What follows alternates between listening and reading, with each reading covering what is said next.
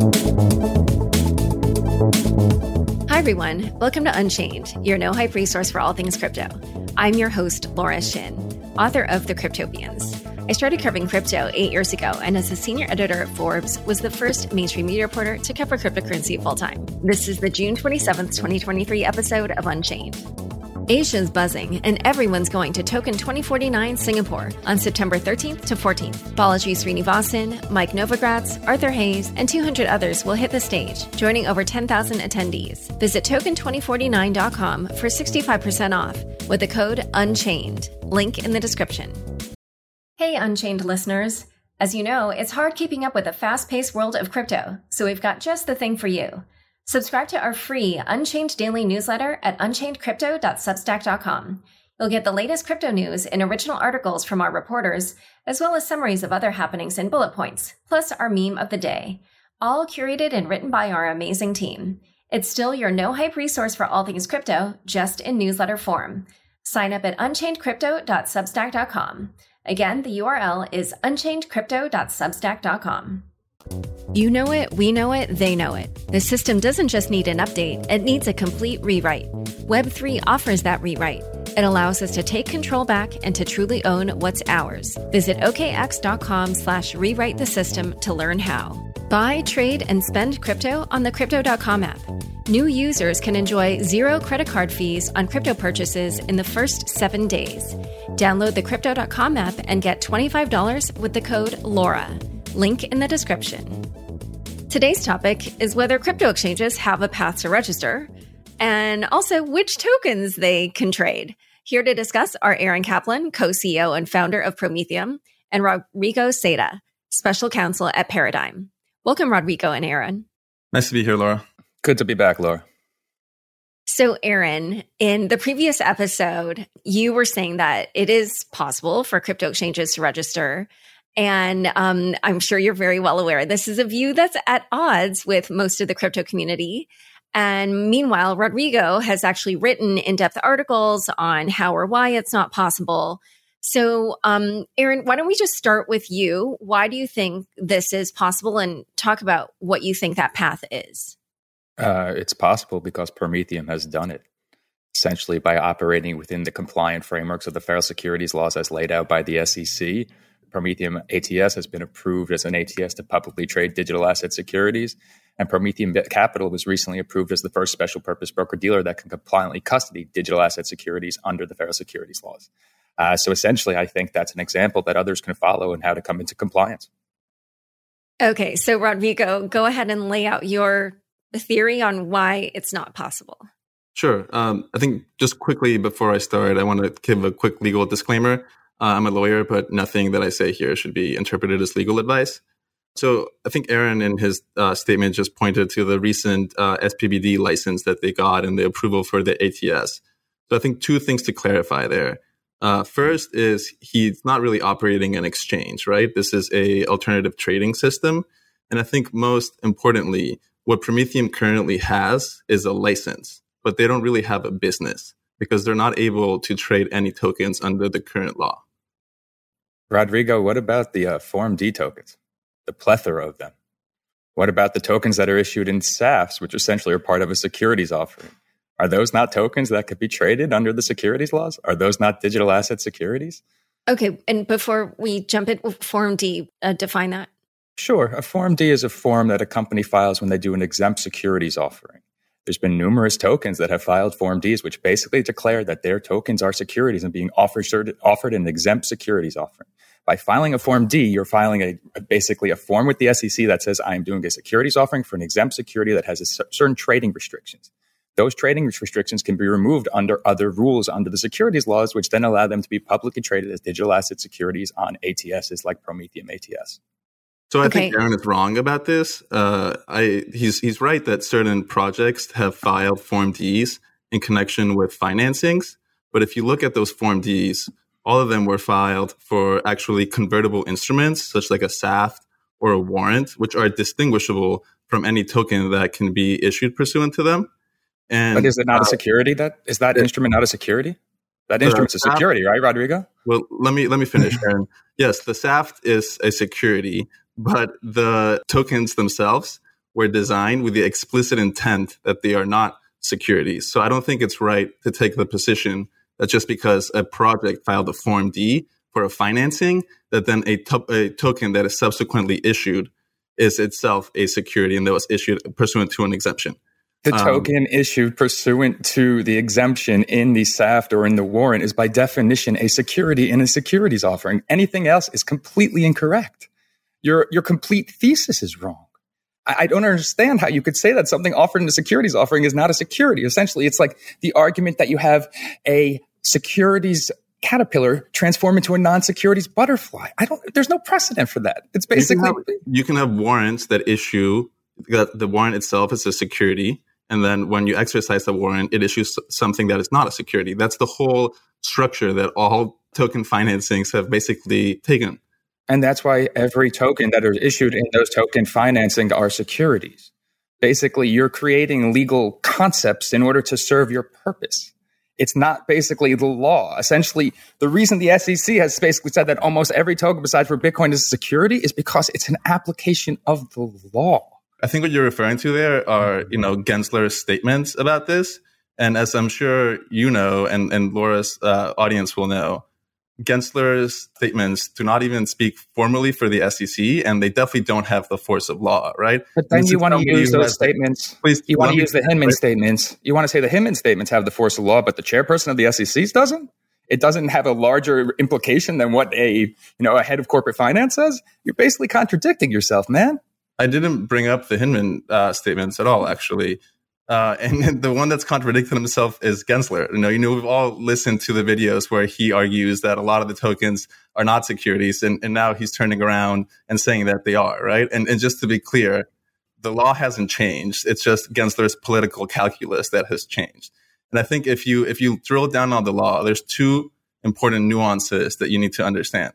You can sell any asset in an investment contract transaction, and then that transaction or scheme is itself a security, right? That's that's going back to Howey, uh, the seminal case interpreting investment contracts, uh, where a court found that uh, a promoter that was selling interest in an orange grove along with a services contract was issuing a security. But no one in their right mind would think that the orange plots were themselves securities, right? So I think the first step that you're missing, Aaron, is distinguishing between an investment contract and the ultimate object. In this the case, instrument is the security in this case the tokens right? And i think tokens the are the security here. the second point that you're missing aaron is that there's zero precedent applying howey to secondary market transactions right? Uh, in, in the case of digital assets. If you go outside of digital assets the only case to ever apply howey to secondary markets is uh, Hocking versus dubois which is a case dealing with real estate. I'm not sure if you're familiar with that one but it's it's curious that the SEC in that case actually wrote an amicus brief arguing the diametrically opposed point that Aaron is making and, and, and that the SEC is now making, saying that basically in secondary market transactions where there's not an issue, the issuer is not a party to the transaction, there's no contract. So then there can be no investment contract, right? So, Rodrigo, we're not going to agree on the law because we just obviously because have different interpretations. Uh, yeah. So, wait, wait, wait. But then what is the best way to protect the American public? How is the best way to protect investors? I think the, the best way to uh, protect American investors and also keep uh, crypto in the US is to carefully consider the thoughtful legislation that has been introduced in the House and in the Senate, and that frankly, you're looking to distract from by claiming that we've solved this issue by saying that Prometheum is the, the you know the path to compliance when what you have, Aaron, is a license, but you don't have a business is clearly okay. not the path to compliance. So let's dive into all these issues because uh, I I love that we got right into it right at the beginning. But yes, I have like a whole bunch of questions about what exactly can be traded here because we you know we have this audience. Let's make sure that they kind of understand everything step by step. So you know, in the last interview that Aaron um, participated in, you know, we spent a fair amount of time on what exactly it, it would be that you guys could support on your ATS. So obviously Bitcoin is not something that will be tradable there because that's not a security and everybody agrees on that. Uh, but, you know, you kind of were saying that you viewed ETH as a security. Uh, you know, when I asked you if you would list it, that was your answer. So the implication is that you were planning on supporting trading for it. But how will you get it registered as a security? Um, that's not you know, that's who, not our requirement. Essentially, okay. we are requiring uh, we have requirements on the compliance standpoint from the ATS, the trading, and the custody standpoint through Prometheum ATS and Prometheum Capital. The components that you're referring to in registration is a consideration that the issuer has to make, essentially. It's just that simple. But if it doesn't have like the disclosures in the registration, then wouldn't you be listing an illegally registered security? Because you. We will not support trading in anything that's an illegal asset. We basically will support trading in digital asset securities, which is a determination that's made by our compliance departments at both Prometheum ATS and Prometheum Capital to make a determination whether a digital asset security exists. So now you're so now you're implying you won't list Ether because you're saying it was. We have not made any illegal... announcements. We had not made any announcements as to the assets we will support, and we will announce it in the near future. I think it's very telling that Aaron can only speak in hypotheticals and in very vague language. And, you know, he's been operating the ATS since 2018, right? Or, or, or 2017 you, is when they first and, got and started. He still, you know, has listed no assets, right? So I think that's telling it's interesting how you uh, attack us for choosing the harder route to achieve compliance by op- actually getting the proper licenses when the shoot first, aim later culture that happened led to billions of dollars of pu- uh, public losses. Essentially, you, your, your company, Paradigm, has supported some of the entities that were basically so anti-regulation that promoted the biggest, biggest violations, the biggest frauds in American history. And essentially, instead of reassessing your thesis that maybe regulation should apply because it's the best way to protect the investing public, you double down and saying that regulation doesn't apply and basically are arguing for new legislation, which is going to take how long to pass? Let's say a year or two, and then how long to implement? A few more years, then how long to get it right? And in the meantime, the entities that have essentially violated the law, that have essentially put their customers at risk and essentially victimized their customers, continue to get a, to continue to operate. I don't understand what's happening overall is a transition away from the crypto financial services, the Wild West ecosystem to one regulated under the securities laws. Well, it's actually good for the industry. It will. It feels like so FTX, you know, that alleged fraud is like a different thing from like tokens, right? They were just an exchange and they took customer money. There was like no fraud not, with FTT? there, I well, mean, there, there, so like there was no come on. It was a full service fraud shop when it, when it comes to the creation, when it came to the trading, the manipulation, the lack of fair and orderly markets, the trading against customers' interests, the commingling of customer funds and assets, basically everything right, across, but, across okay, the board that the securities right. laws would prevent. What Aaron is trying to do here is distract I mean, I, from the issue at hand, which is the fact that he's got a license, which is great, but he doesn't have a business. And the real risk here is when he goes around and he says that he is ex- an example of the compliant path and that it's dangerous to consider new regulation. Uh, it's that, that's irresponsible to say because the status quo it's what's causing these issues right we currently have a regulatory gap that has been acknowledged by sec chair gensler in front of congress going back to hinman which you brought up first it was again acknowledged by sec staff in the hinman emails that became public as part of the ripple litigation so we don't really have a workable legal framework today in the US for crypto asset security trading. And to uh, pretend that we've solved this issue is wrong. And it's going to lead to the US falling behind.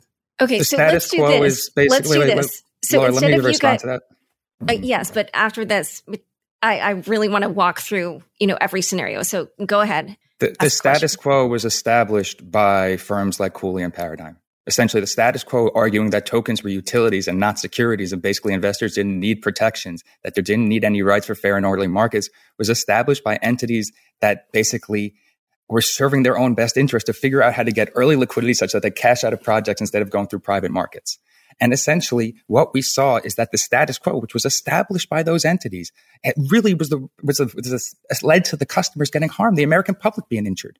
Basically, what you're arguing for here is that continuation of the status quo, which will continue to let the American public be injured. Now, in regards to us not being live for trading yet, it, that doesn't mean we not don't have a business. You have to give us an opportunity to grow. Markets grow. How many customers do you have? How much volume have we're you had on live. your exchange since 2017? By definition, we're not live, and the ATS wasn't approved until I believe 2021. What are you saying? Well, I understand you're trying to. but I understand you're trying to shift the facts because they don't support your thesis, but it's not right. Your representation okay. of inaccuracies is just nonsense. All right. Okay. So you guys have done enough back and forth, like finger pointing, but let's just for a moment um, assume that Prometheum has an idea in mind of how this all should work. And let's explore that. So you were saying that you don't need disclosures from the token issuers of the tokens that you're going to offer trading in. Is that what you said? And if so, no, that's not. No, basically. okay. Essentially, so then, there's responsibilities. You, there's responsibilities on the issuer to ensure that there's proper disclosures. And but who makes the disclosure? If so, if it's not ETH, what it, like let's say it's like Comp, which is on, listed on your website. So then, who needs to make that disclosure? Like, can you? That is a Form D filing. Essentially, they no, basically filed it. it. Wrong, man. The Form D filing does not include any disclosures. Have you looked at wait, one? Wait, wait, time out, time out, time out. You're, you're, that's not what I'm saying. I'm saying in re- reference to Form D, it's an exempt securities office. Basically, they filed a Form D. Are you challenging but who's me there? they? Who files it? The company. Which the company? company files a Form D. Which, which company? I have to look specifically either comp or whoever the entity that controls it is. So I think there are two things that are being confused here. Like one is a Form D filing, which again is not for the tokens. It's for a convertible instrument, which is different. Which includes the tokens. And then there's the disclosure that Laura, you pointed out, and, and that, you know, SEC Chair Gensler always brings up. The Form D does not include any of those disclosures, right? So I think your point, which is the right one, is like, how are you taking the position uh, that this is a compliant path that's going to provide customers with protection when according to him, there's nobody filing disclosures, so right? I'll explain to you why. Because basically, there's a pervasive noncompliance in the industry from issuance to trading through clearance, settlement, and custody right? Prometheum is trying to deal with the trading, clearance, and settlement compo- and custody components.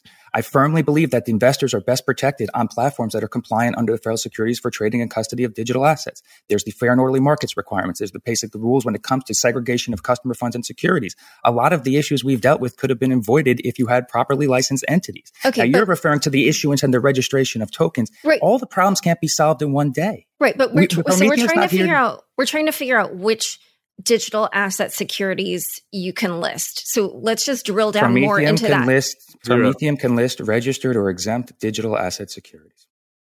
Okay, so um, the thing is that, uh, as far as I understand, there aren't any tokens that fit in that description at the moment. That's there's, not true. So there's three categories. Um, an ATS can legally offer either uh, securities that are listed on a national stock exchange, those that are offered under, you know, a valid exemption from registration for under federal law. And there's also those that are registered with the states under blue sky laws. Um, as far as I understand, there are no tokens that currently fall into any of those categories. And when you came on the episode That's last not time, true. It's just not true. I promise you, there's a list of tokens that have filed Form Ds. I, okay, I, can you can you name some? The ones on the website. no, but, but the ones which, that you referred before. And and but just name some of the ones that fall in one of those three categories I mentioned. Uh, I believe we have. And and you were saying that the Form D is one of those valid exemptions from registration under federal law. Of so course, that is that is right. That is an exception from from uh, okay. Uh, it's under 4A2, right? But what it's not, it's not an exemption for the tokens. I think that's a key uh, like analytical step that Aaron is totally missing. It's like you file the the SAFT itself as a security. All of these projects were specifically designed so that the token itself was not a security, right? So he he's confusing those two concepts. So you're saying the token is the Orange assume, Grove, and he and but he's saying the Orange Grove is the and the tokens are sorry. Well, that's a little bit different because that's in the context of an investment contract. But let's even let's assume that a project did file a Form D for tokens themselves, which again they did not. It still doesn't work, right? Because there's a bunch of other issues that need to be solved and that he would need massive SEC uh, guidance and exemptive relief in order to make it even theoretically possible. I think the most uh, clear one to understand is uh, when projects did financings, they sold a portion of those tokens pursuant to SAFTs that uh, filed a Form D, right? But there's a bunch of other tokens as well that exist and that have been distributed since in other distributions. For example, liquidity mining. Under Aaron's uh, conception of this, those uh, other tokens that were distributed pursuant to uh, liquidity mining would not be issued under an exemption and therefore would not be tradable. So then you're creating this world where you're splintering off parts of the token supply in a way that it's not workable. They're not right? fungible like, anymore. Exactly, they're not fungible. There's a bunch of other like uh, you know follow-on technical details. For example, uh, in order to qualify for a Form D, you need to put a restrictive license uh, on your security. How do you do that with a token? You can't because basically that's not true. When tokens were issued, nobody put nobody had contracts that basically restricted when they could be traded into public markets. Restrictive license. So on the on the Form D tokens, it's called are, a restrictive legend, actually. And basically, okay. it's to, to tokens, tokens issued in the exempt offering have a restrictive legend, which could be removed a year and a day later under certain rules, including 144. And so my point is, the tokens don't have that. So they're not they're not you know we're not issued pursuant to to this exemption. So okay, but but Aaron, are you but Aaron, are you saying that your plan is to come up with a new way for token issuers to issue tokens that would be nope. in no. No, under so, uh, basically how tokens have been issued, we'll feel comfortable that we are compliance within the fair securities if we support trading in the assets mentioned on the trade on the but website. if they don't have the restrictive legends that would but you know, but what does that mean, Laura? Laura, so, essentially what that means, a restrictive legend's a concept. Basically it means it can't we can't trade in a public market for a year and a day.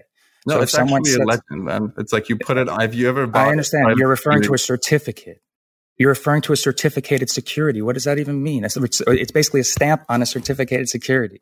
So I don't. You're you're basically My comporting it with a bunch of te- technical implementation details that Aaron is just breezing past, talking in very you know uh, ambiguous language and always in the theoretical. And the fact that his platform hasn't been able to list anything, I think, proves the point that they can't do it. The fact that our platform isn't live means to consider the Telegram case in this context.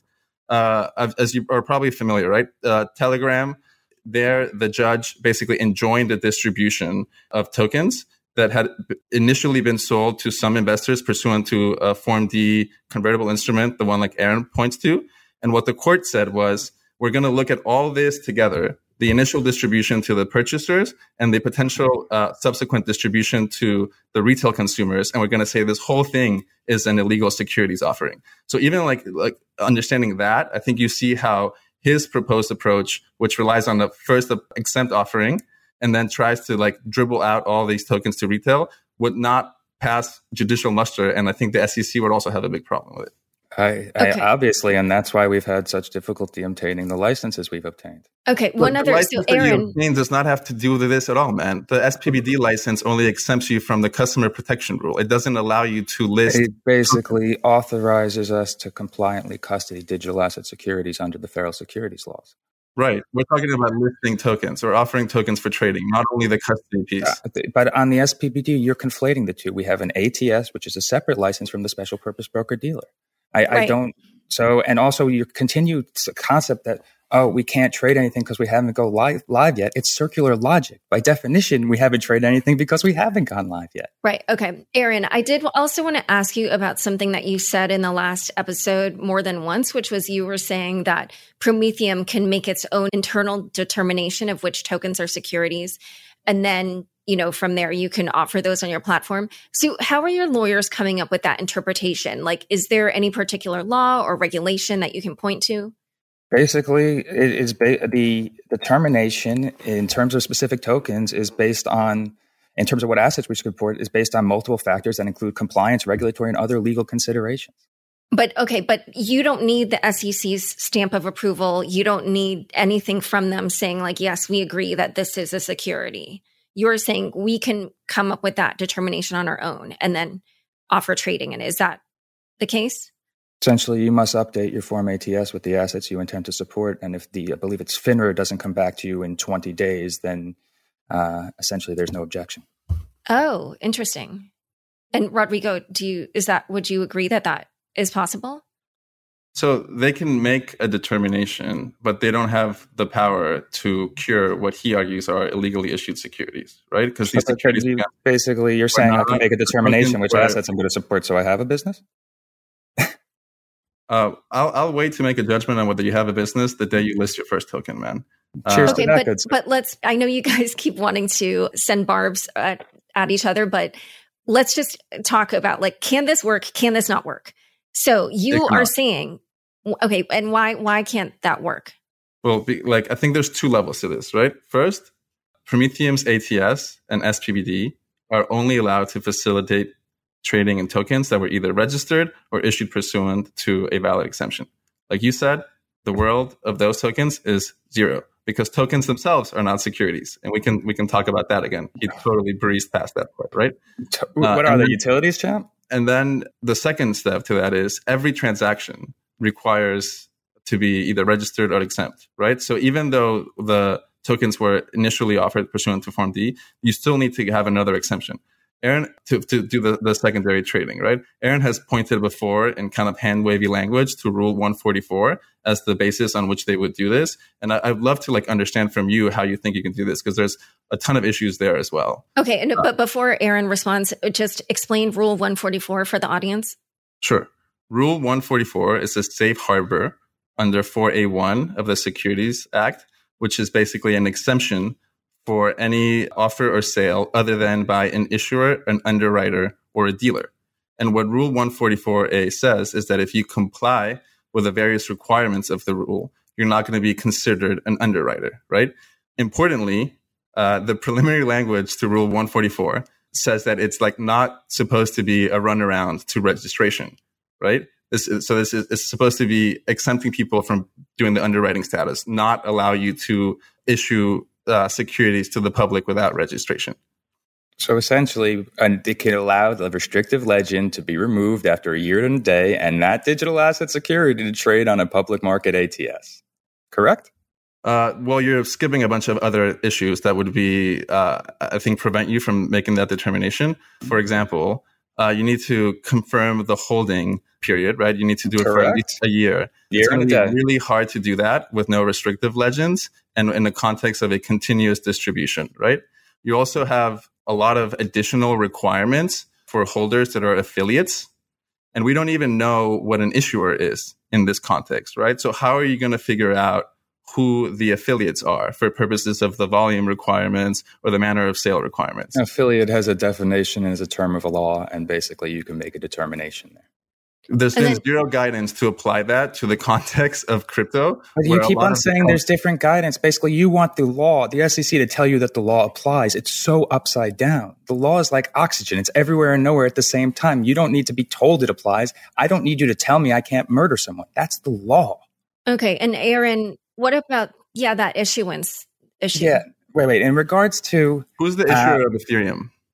Uh, honestly, uh, it depends. You can argue at some point it was the Ethereum Foundation, but you'd have to look specifically into it. And in regards to if our business can work or not, Rodrigo, if it can't work, why are you so concerned about us? Because why you, are you so? it, I'll tell you. Because you're portraying your business as the compliant path and saying that everybody else is a scofflaw that is like willingly violating the law. And in the next breath, you're saying that we should stop considering the thoughtful legislation that has been put forward. I'm not here to criticize you for like the sake of criticizing you. I'm here to drive home the point that we're at a critical point in, in the national discourse over crypto and that we really need to come together and look at the thoughtful legislation that has been put forward and understand that the status quo is not workable. So let's That's talk why. about the legislation. I believe it's the draft market structure bill right? And as uh, we both have probably read that bill. So, do you believe that the companies, when they do provisional registration with the CFTC as a, com- as a digital commodities dealer, or whatever the term was, that they should be basically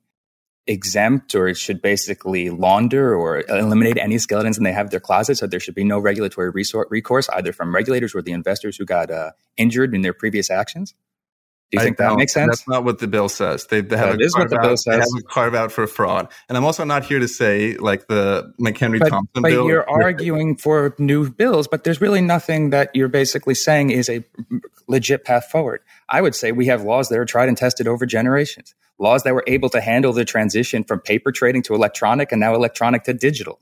I don't understand why basically we need to recreate the wheel here okay, where we've seen yeah. the dangers. So, Aaron, you've made that point a few times. So, but I just want to drill down on one other thing, which I feel like it came up, but I, you know, um, I just want to get your take on this again. So, again, we agreed that you're saying that Prometheum as long as its compliance team uh, and operations team or whatever it was makes its own internal determination that a certain token is a security, then you can list that. Um, but what about those instances where um, you believe that the initial offering was an illegal securities offering? Can you still list those? That will have to be a determination made by our compliance department based on the prevail, prevailing facts and factors. But, you're, but you time. don't have a policy about that right now because that should seem like something you know right off the bat that you could just say again, yes or no. Again, we're seeing how all this plays out. Prometheum is trying to do compliant trading and custody of digital asset securities, and we feel Americans are best protected by platforms that afford the investor protections of the federal securities laws. We can't solve every potential issue essentially we're trying to move the ball forward. We're trying to provide a pathway where people can responsibly participate in the space. Okay. Well, do you at least have a, a notion of how many digital assets you're going to be listing in the beginning? Could you at least give us a, you know, because Rodrigo is saying no token, like many lawyers I've talked to say no tokens fit. Mm-hmm. Many uh, lawyers who have perpetuated a myth over half a decade or so and potentially uh, put a lot of effort into promoting the idea that tokens are utilities and not securities. Okay, so I, it's, it's, give us a ballpark. How many do you think you're going to be able to list in the beginning? I think we will be able to support a significant number of tokens. I don't know how many initially. Is that like hundreds, or is that like more than ten? All right, everyone. We had a slight glitch, so we don't remember exactly where we were in the conversation. Um, so I'm just going to start off with a question, which is that, um, you know, as you mentioned, Aaron, you were saying that Prometheum's own process would be to determine which assets are the securities and then offer trading in them. And I wondered, did you talk that process over with the SEC and did they either give you guidance on your criteria and did they say that you can do that? I believe that's standard practice for an ATS. So you did not discuss this with them. Obviously, there was standard discussions in the course of the application process at the ATS and the special purpose broker dealer level. That, uh, but there was nothing uh, that I would say was uh, unique or outside the ordinary. So, meaning you didn't sp- discuss that process specifically with them. Uh, I anticipate there were specifics about that discussion, uh, but uh, my co-CEO handles most of that, so I'd have to go more into depth there and find out. Okay. I don't want to and, just say the wrong thing, but I, I, obviously, when you go through an application process, it's an in-depth process where uh, many of the procedures that you go through uh, are reviewed, and basically all your operational procedures are reviewed. Okay, and then also um, J.W. Verrett or Verrett, who's a crypto law professor at George Mason, and who also served on the SEC's Investor Advisory Committee, said that if Prometheum makes its own internal determination to list an unregistered security, it will quote absolutely lose its license and be a defendant in an SEC action just like Coinbase. So do you know what you know what would happen to you if you list an unregistered security? If anyone violates the federal securities laws, I assume there would be regulatory actions against them. Okay. So in a moment we're going to talk about some of the other issues around disclosures and other I mean, there's 5 million different issues, but first, a quick word from the sponsors who make this show possible.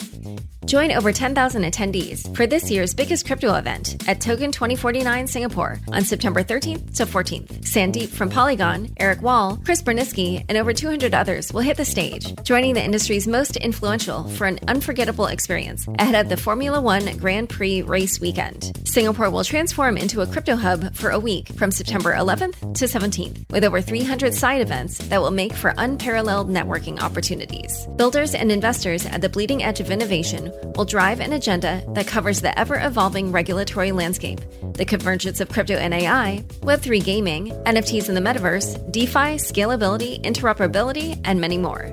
Visit token2049.com for 65% off regular tickets with the code UNCHAINED. Link in the description. We've said it once and we'll say it again. The system doesn't just need an update, it needs a complete rewrite. Web3 offers that complete rewrite because it extends beyond just money. Staking, NFTs, DeFi, Earn, Web3 has become a world of its own. But who has time to juggle between five different crypto apps? OKX Wallet is one of the best apps for everything Web3. It allows you to store, trade, earn, and manage your crypto and your NFTs across 60 plus blockchains, all in one place. And now it's one of the only self custody wallets that doesn't require a seed phrase. There's just no other wallet that's as powerful yet so simple. Give it a try at okx.com/web3. Join over 80 million people using crypto.com, one of the easiest places to buy, trade, and spend over 250 cryptocurrencies. With the crypto.com Visa card, you can spend your crypto anywhere and get rewarded at every step. Up to 5% cash back instantly, plus 100% rebates for your Netflix and Spotify subscriptions, and zero annual fees. New users enjoy zero credit card fees on crypto purchases in their first seven days. Download the Crypto.com app and get $25 with the code LAURA. Link in the description. Back to my conversation with Rodrigo and Aaron. So, as we mentioned, um, you know, I believe, and I think Sheri Gensler has said this, that the main purpose of registering as security is to make required disclosures. And that could be around things like the board of directors, corporate policies, executive compensation, accounting, which would cover things like revenue. How would you do that for something like Ethereum? That's not upon Prometheum to make that determination, or Prometheum ATS or Prometheum Capital. Essentially, uh, the issuer is responsible for ensuring that there's proper disclosures.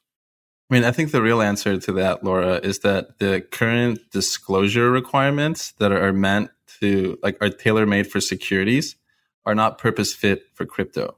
Uh, a security is very different than a digital asset, right? A security is basically a legal claim against an entity. So you can think of an equity security. You're a part owner of a company. You have legal rights to dividends.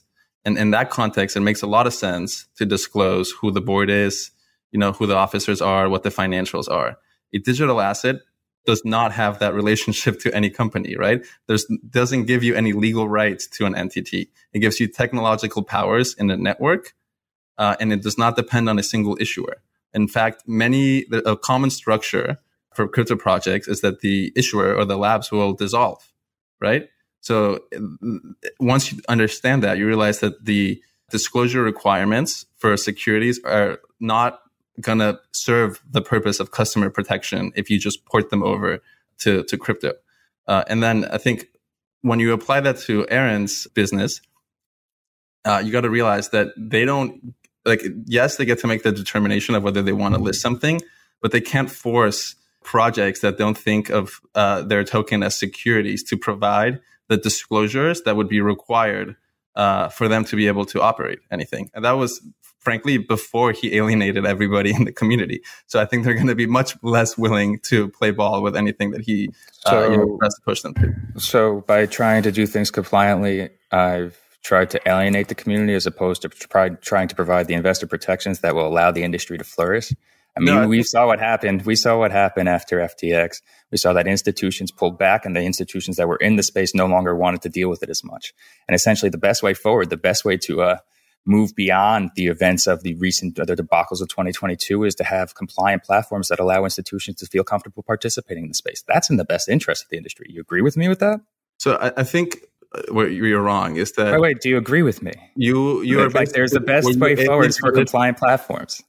Sure, Sure. Uh, so that's, that will allow for institutional public participation to feel comfortable participating in the space because it eliminates the Aaron, current compliance and regulatory concerns. Let him finish. My, okay, again, my main point here is that we should not be distracted by Prometheum and, and think that we've solved the regulatory morass that we have and actually engage with the thoughtful legislation that has been put forward. That's my, my main point. Which you don't want to discuss. The reason you alienated the community, Aaron, is because you called everybody a scofflaw, and you should have a little bit more empathy for the entrepreneurs that have been with the best intentions trying to make this work. And you go around saying that everybody's violating the law willingly and that you've somehow magically pulled, you know, a rabbit out of a hat, which this is like, frankly, like, this is a, a space where a lot of people have been, you know, actively working on it.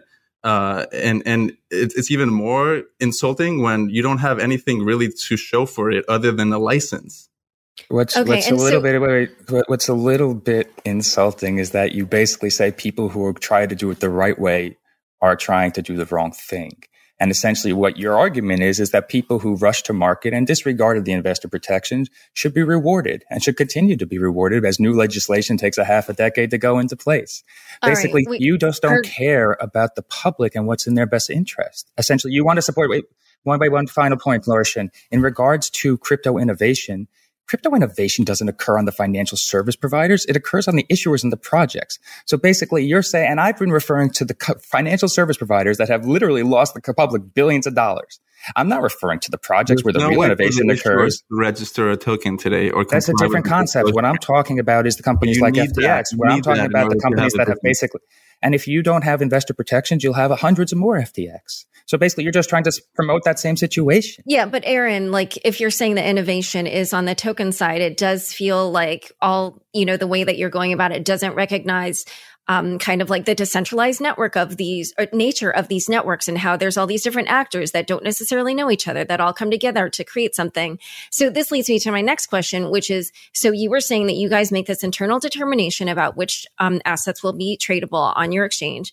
And um, you're, we're all admitting here that, yeah, probably the token issuers, um, who, whoever or whoever launched the network, they're not going to be the ones who will come in and register and make these disclosures. So I was wondering, will Prometheum be making any disclosures about the tokens that are on its platform? We'll be making all disclosures that we have to make under the law about any sort of token we decide to support. Now, Prometheum and, and, does not have to work with issuers. We're an ATS. Basically, we determine which assets we support. It's a different concept. And so, what will you put in those disclosures? Like, will it be the things that we mentioned before, like the board of directors, the corporate policies, the executive compensation, all that stuff, or other stuff, like, you know, more actual so, stuff so that's relevant Laura, to tokens? You're telling me that I'm going to, you, you're asking me what disclosures we're going to make. What disclosures does Coinbase make? What disclosures they make right now? That they basically are allowing. They don't list securities. Yeah, That's they don't believe wait, wait, they're so, listing securities. They're listing assets that people speculate in, and do you not think the public deserves to have rights to know about? That are not securities. I can uh-huh. go buy like shoes like laundromat, like laundromat tokens, because they're utilities, and you know no, everyone like they go they go they go buy tokens so they can speculate on it. So when the laundromat prices go up, they can save. And when they go down, they could save. It's nonsense. Basically, this is an investment. It's so clear it's an investment Aaron, that people okay, speculate in. on commodities all the time. I agree. Turn them into securities. But Bitcoin's not corn. I agree with that. Yeah. Mm-hmm. What disclosures will you be putting up? Like, is it the all stuff- the disclosures that are required under the federal securities laws? Right, but so those would be like board of directors, corporate policies, executive. Com- so how does that apply for something like Ethereum? Like, uh, again, you, if those don't exist, you literally put NA. Oh, so you're gonna, you're gonna put a bunch of I'm not saying what we're going to put. No, I'm not going to go into specifics about what we're going to disclose. We're going to disclose everything that's required under the Federal Securities. No, let's get specific about the law. Under Exchange Rule 15C211, brokers mm-hmm. cannot quote enter a quote into a quotation system unless there's current information available uh, for that security. So that means you need the projects to provide that current information. That's not something that Prometheum as an ATS or an SPBD can do, right? I'm sure we're in compliance with 15C211. How are you going to do that if there's no I encourage you to go do some homework. I don't need to no, tell you how everything's going to be in compliance. I'm telling you it's in compliance. Basically, I, I like. So it's like a trust me bro type thing or what? Uh, what? Uh, as we should trust people who propagated the myth that tokens weren't securities in the first place, the people who propped up FTX, the, the people who basically propped up FTX as if there was their golden boy, and then two months later, three months later, took a write down okay. over a quarter billion dollars. But I don't but, understand. So, Aaron, why do you deserve sorry, any can trust? You, can you? But can you? So, so you're saying that you will have disclosures, but if it's you know, you're, so you're going to follow the ones that are required for securities, like board of directors, corporate policies, and you're just going to write NA for anything that doesn't apply to these crypto tokens. Is that what you're saying? No, I'm saying we are going to make all the disclosures and disclose whatever is required by an ATS and a special purpose broker dealer under the federal securities laws.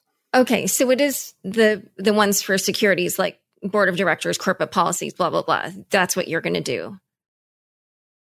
We are going to make the required disclosures under the federal securities laws. Right. But okay. But yeah. What, so what is required is all this stuff that we're talking about, board of directors, corporate policies, executive compensation, accounting, etc cetera. The, those are the things that you're going to put in your disclosures about the tokens. Whatever is required, Laura. So the okay. reason we can't answer that question, right, is because it's not up to him to, to do that, right? He, he's required to only list mm-hmm. tokens and only enter quotations for assets that have publicly available information that satisfies these requirements that can only be provided by the issuers, right? So he can't just decide, he can't wave a magic wand and do that. And I'd, I'd be really curious to understand how you plan to comply with that. Like maybe you expect, you know, additional SEC exemptive relief or something because we have not had any exemptive relief from the SEC. He just simply can't do it, right? We have okay. not had any exemptive release from the SEC, and your implication of such is a little bit uh, underhanded. Okay. Well, then one other question that I want to ask, which is more of a philosophical question. Are those facts actually even relevant for uh, people who might want to buy crypto tokens, like the board of directors, corporate policies, executive compensation? Is that going to help them figure out whether or not this token is worth buying is do you feel that those are the right things to disclose to help protect investors so again, we're focusing on the disclosure. What about the fair and orderly market requirements of any trading venue under the securities laws? What about the customer protection rules and when it comes to no commingling of customer funds and assets? What we've seen in the crypto industry is there is there is significant market manipulation. There's bot trading, there's wash trading, there's layering. Okay, there's all these practices, which is wait, wait, wait, but basically you're basically saying that it doesn't make sense for crypto to be traded in a fair and orderly market. Well, it does make no, sense. It's the best way to protect investors. That. I was asking about saying. the disclosures. I, I, in regards to disclosures, obviously, uh, things are going to have to be determined over the course of time. It's like I said before, we can't solve every issue when it comes to compliance. We're trying to deal with it on the trading and custody side, which we think is the best way to protect the public. Like when you're talking about disclosures, you're basically bringing all the issuers' potential issues on us. What I'm saying to you, the best way to allow the public to responsibly participate in the space is do it on properly regulated venues. We can't, Rome wasn't built in a day. All these problems aren't going to be solved in a day, but it's a step forward. Okay. No one's confusing so, Prometheum from Rome, man. Come on. mm. Okay, I have a question. Uh, I have a few mm. questions, Aaron. So, a few weeks back, a Wall Street Journal opinion piece by U.S. Senator Tommy Tuberville mentioned that one of your investors is Shanghai Wanxiang Blockchain Inc. And mm-hmm. just to give people some context here, Wanxiang Blockchain Group was an early investor in Ethereum. They bought Ethereum tokens in September 2015. However, Tuberville's op-ed noted that its founder, Lu Guanqiu, is a faithful member of the Chinese Communist Party. Uh, the piece mentioned they uh, Tuberville believes this is how the CCP is trying to wield influence in the U.S. financial system. What response do you have to this notion that the Chinese Communist Party is trying to infiltrate the U.S. financial system by having invested in Prometheum?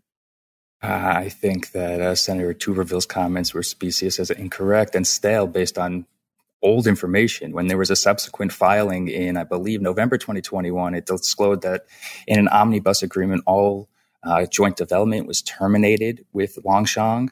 And basically, uh, we had a both a CFIUS inquiry and an SEC investigation, both of which sought, looked into the relationship, particularly with Hashkey and Wanxiang. The SEC, the, uh, excuse me, the CFIUS inquiry was never turned into a full investigation. And the SEC basically subpoenaed us and asked us to provide all uh, communications with any foreign entity up to that point. And basically, at this we provided all inf- requested information. And then thereafter, uh, the SEC closed that investigation as well. Basically, we then took actions to make sure that, that there was no access by anyone uh, to any foreign information. All, all development was brought in house. Basically, everything was developed by Prometheum in America, and Amer- Prometheum is an American born, bred, and controlled company. So basically, I think that uh, the senator's comments were uh, uh could have been uh, avoided if he had done proper research. Okay, so Wanxiang doesn't have any uh, information on customers. Nope. Okay. And if Prometheum could find other investors to buy them out of the cap table, is would you consider doing that? Uh, it would be something if we would consider if it made sense. Basically, when you're a young startup, you're looking to have a relationship with major entities in the space. And uh, as we've seen with uh, Hashkey and Wanxiang's relationship with Ethereum, uh, they were a major player in the space.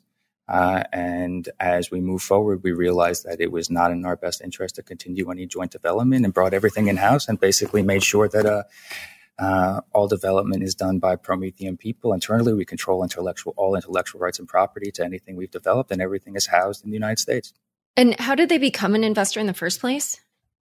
Uh, they believed in the concept that tokens were securities, and that the idea that uh, the token financial services ecosystem, I believe, would sort of uh, migrate to one registered under the federal or one licensed under securities laws.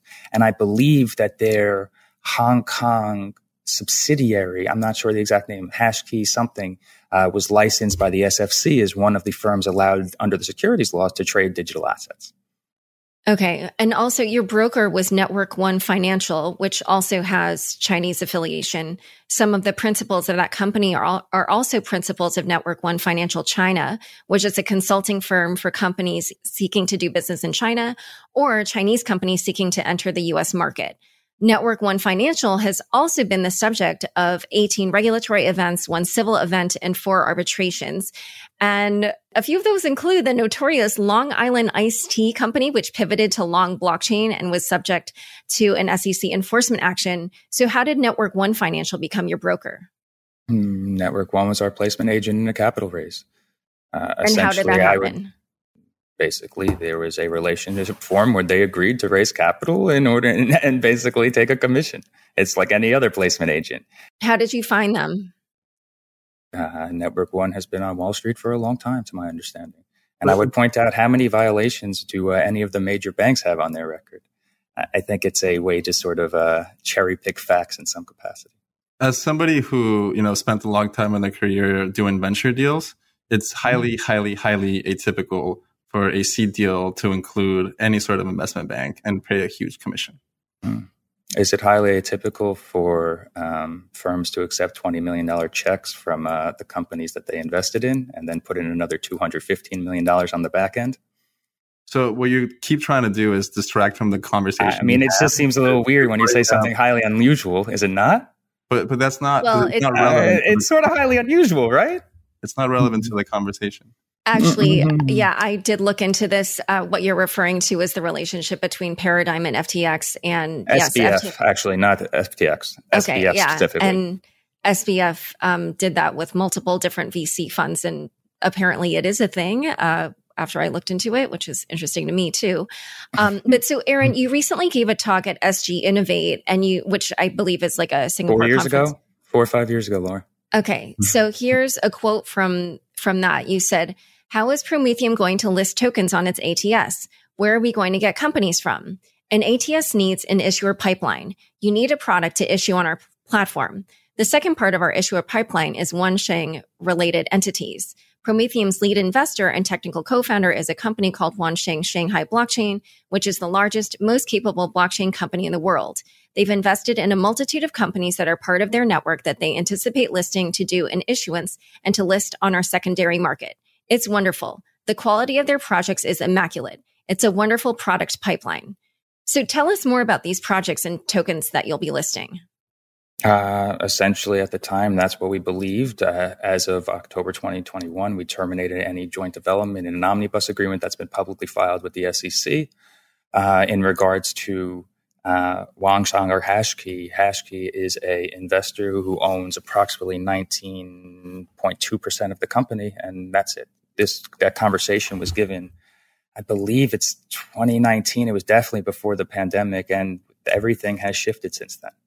Uh, and so basically, uh, you can use statements in that were made, you know, half a decade ago, but we were consistently in our belief that the federal securities laws applied, and they were the best framework by which to regulate digital assets. Okay, so you're saying that there was a previous time in history where the pipeline was going to be Chinese blockchain projects and now you're focused on these assets that we discussed Hashkey, earlier. Hashkey has uh, Hashkey and Wanxiang, to my understanding, have investments across Asia, uh, including a significant presence in Singapore. So I think uh, uh, while certain of them might have been Chinese, and they were mostly in uh, other parts of Asia as well, and I think that uh, that concept met its end, uh, which was uh, sort of commemorated and uh, memorialized in the omnibus agreement. Okay, but essentially, that relationship of tokens being developed over there and being listed Correct. on your okay. All right. So let's talk a little bit about your congressional hearing as well. Um, and here I'm just addressing a lot of you know different things I've seen in the crypto community.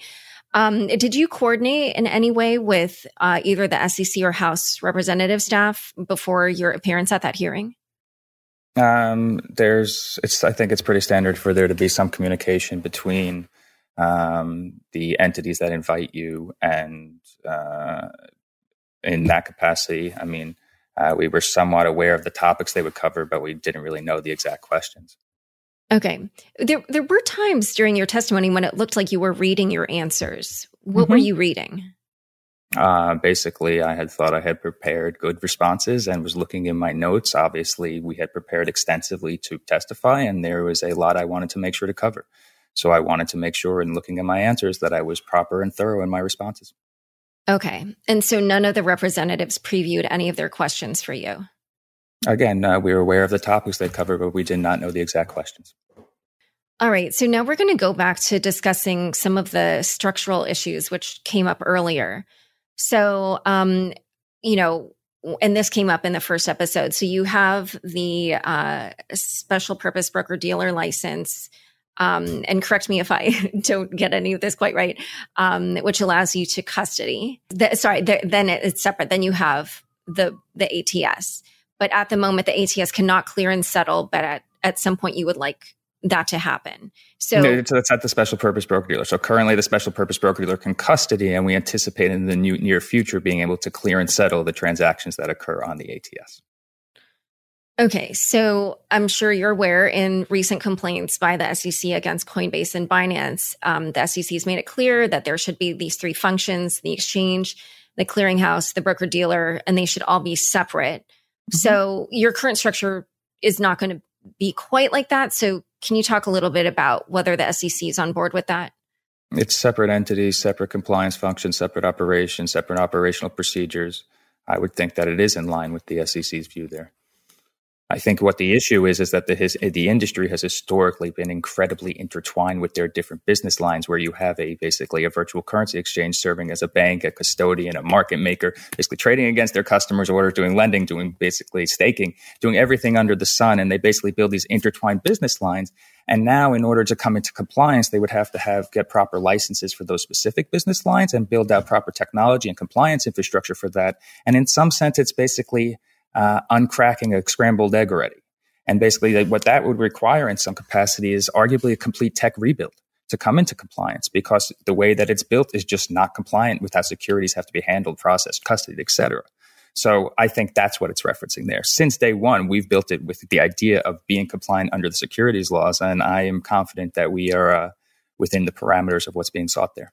So color me skeptical that Prometheum with a you know part-time CTO and a 25 person team has developed part-time CTO, 50 person team. What are you talking about? Gareth, well, Gareth well, Jenkins has been with us for years. Come on, man, get your 50, facts right. Come on, it's not right. Okay, Rodrigo, go ahead. Uh, you know, has built this huge tech barrier that somebody mm. like Coinbase or, or, Kraken, you know, could could not even uh, accomplish, right? But because they didn't the, want to consider key, the law. I think the key point, Laura, to understand here is that the SEC has repeatedly said in the Coinbase and the Binance complaint, and also elsewhere, that they want they don't want retail trading uh, crypto asset securities on ATSs, which is what Aaron has. That they prefer that to happen on the National Securities Exchange, which does have a lot more separation and a separate clearing party. You that's not what the SEC says. Yeah, the SEC has basically said if some of the current virtual currency exchanges, the FTXs and the Coinbases and the like, were trying to get registered under the securities laws, they would have to go for full exchange status because basically the functions they have were not ATS ATS based uh, functions. That's, that's my understanding of what happened. I mean, you can go uh, back and look at Gary Gensler's speech. I encourage people to in April 2022. And Laura, maybe you can link this in the in the podcast notes. I'll also send you some comments, Laura, as well. Says uh, that he does not want this trading, uh, retail trading on ATSs, and that he is instructed staff to to figure out how they can trade on national securities exchanges. The way I see this, if we're looking at a transition to compliant securities ecosystems, it's a crawl, walk, run approach. It's never going to go from Wild West to pure exchange. There's always going to be an ATS step in the middle. And I encourage people to look at the NASDAQ example. NASDAQ starts out as an ATS. They build out their business, they expand, and then they go full exchange. I think it's a good model. So, Aaron, I don't think you're crawling. I think you're hobbled. And I'm not even sure you're pointing the right direction, man. I, I, I appreciate that comment, good sir. Okay, so Aaron, you're saying right now you're in the crawl stage. So what does run or walk look like? Is it somehow you you eventually like Nasdaq become a national securities exchange? Is that what you're saying? No, that would what I say we run. Essentially, you need to go in between. You start off as an ATS. That's basically you're crawling, you're basically moving out, you're adding more assets, basically you're adding more functionality. And then as you get to a certain point, it might make sense then to move to a full exchange. I, it's the idea of going from basically Wild West crypto financial services to full exchange. It, it, it, it's a major transition that does not appear logical. It's a crawl, walk, run. It's a, it's a developed approach. And if okay. you look at and if you look at like the CBOE when it started, it trades two contracts for four hours a day, and I believe it's only long. It, it, it, there's perfect examples of how uh, markets and properly licensed venues develop that I think will be uh, interesting for people to take a look at. Okay, and so um, just to go back, I want to understand. So your SPBD is it currently, or do you think it will be in the future permitted to direct trade orders to your affiliated ATS or to another execution venue?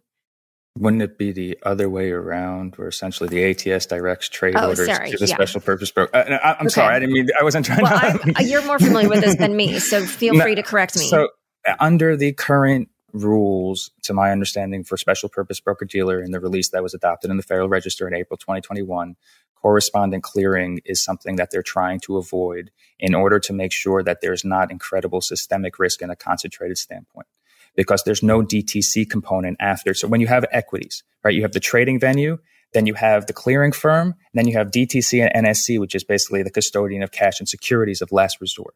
When it comes to digital assets, there is no DTC, there is no NSC. So basically the SPBD is, you know, a very critically important component of that ecosystem. And the idea there is to let those systems and processes develop over time, see how it plays out, and then potentially in the future maybe allow for certain things like correspondent clearing. But again, I think this is the part of a transition in that whole crawl, walk, and run. And the way to avoid certain sort of systemic or contagion risk is to potentially prevent correspondent clearing at the special purpose broker dealer in the near future. And at any point in the future, would you offer, would Prometheum offer instantaneous settlement the way that, you know, is currently done on major crypto exchanges? I believe transactions are settled virtually instantaneously right now it's the same way it's done. But basically, are you talking about actual blockchain settlement, initial immediate blockchain settlement? Because I don't think that's how it's done currently. Well, so as far as I understand, I think um, in order for you to be able to do that, you would the SEC would need to give you relief from its trade confirmation rules that require broker dealers to send confirmations at or before the completion of a transaction. But uh, I believe that you have to send a confirmation as part of a trade, of course. But that's basically just a report, a, a disclosure and reporting requirements, basically like sending statements at the end of the month. Okay. And maybe Rodrigo will know this law more than I do, but this, some, you know, I had some legal minds point out to me that this might not be possible for you. No, um, it's, it's, I think we're, I think we're okay there. So let's now, you know, go back to the issue that we kind of discussed a little bit around like what it is that investors really should know before they buy tokens. Let's say that the federal securities laws didn't exist and we were just going to from scratch write up some rules around what it is that people should know to like make good decisions about which tokens to buy. In in that world, what would you want in those disclosures? And either of you can go first. I think in that regard, what we're able to utilize is all the blockchain data because that actually gives a lot of information of, about the token. And that allows you to make certain abstract determinations. Now, we talk about like there's no legal entity. The question of an entity is separate from the idea of there is information available based on the blockchain activity, uh, which in theory provides an alternative type uh, analysis mechanism through which people can make determinations about the uh, you know the potential prices of a certain asset. So I think the key concept to to grok here is that the disclosure rules as currently drafted are an opposite to customer protection for digital assets because they don't cover what people care about, right? So I think things that are not covered are things like you know tokenomics, uh, like IP rights, uh, a lot of value to these crypto systems is also driven by parties that are, you know, unrelated. Uh, so I think, you know, coming up with a thoughtful framework that addresses uh, all those gaps in disclosure is, is very important. Aaron, you know, you said that you think they should get blockchain data. So, like, give some examples. What what what do you mean by that? No, I, I, just think it's an interesting resource to have some sort of actual understanding when it comes to certain activities on networks in terms of the number of number of transactions and anything else that's going on in a network, in order to determine historic price versus where it's going, uh, basically there could be issues in, ter- in data in regards to uh, if it's a proof of stake networks, token staked. There's a lot of information which the uh, actual chain data itself can give investors in terms of my uh, making a determination, in my opinion, when it comes to uh, potential viability of an asset. All right. Um, well, so we're nearing the end of this episode. This has obviously been something where, you know, just given the conversations we've seen in the crypto community recently, there's a lot of attention around Prometheum. And I'm sure you're well aware, Aaron, the Blockchain Association did issue a FOIA request, a Freedom of Information Act request for information on the SEC's dealings with your company. And I was wondering if there's anything you'd like to get on the record before it becomes public via that FOIA request. Nope. I uh, think it's interesting when people use abstract terms like suspicious uh, I think that's a uh, sort of a cheap trick in some capacity, and I hope that uh, everything that they uh, find will uh, allow them to feel better in their suspicion. All right. And then um, another question is that your special purpose broker dealer license could be um, something that's coveted by other players in the crypto space. Um, Rodrigo might know that better than I do, but that was the inkling that I got. Um, and I wondered if Prometheum would be open to being acquired by another current crypto player, such as an exchange. Prometheum is a capitalist entity. It would be based on uh, the facts and circumstances surrounding the offer which is a, a, an allusion in sort of abstractly to what they say in the DAO report and to determination of whether a, the securities laws apply based on the facts and circumstances. All right. And then um, the last thing I want to ask about the special purpose broker dealer is that I believe it expires in a short period of time, um, like a year or two years. Is that the case? I believe it's 2026, five years from the date of adoption, which is April 2021. Okay. So two years from now. So what will Prometheum do at that time? I believe that's three years from now, or two, almost three years. Oh, right. Sorry, twenty six. okay, yeah. Sorry. We're, we're, oh, we will see how it plays out. Again, uh, it will make, be determined based on what is occurring. Okay. Well, any final closing thoughts from? Uh, I'll take a final closing thought from each of you. After you, Rodrigo. Sure. Um, I think my main point in, in coming here is to try to uh, stress the fact that we're at a critical point in the national discourse about crypto policy. The current status quo doesn't work. There's a regulatory gap that has been acknowledged by SEC Chair Gensler and the SEC uh, staff. And I am very worried that Prometheum is being used as a distraction uh, to divert from the real regulatory progress that we need to make. So I would urge our policymakers to engage with the legislation that is put forward so that we can provide a framework that includes consumer protection and also allows entrepreneurs a viable path to launching in the US? Uh, those, uh, what does Bukowski say? Those who preach peace need peace. Those who preach war need war. Essentially, those who preach the uh, that the status quo needs to change were the ones who established the status quo in the first place. And the hypocrisy and the irony attended to that uh, is very comical because the reality is is how do we best protect the American investment public?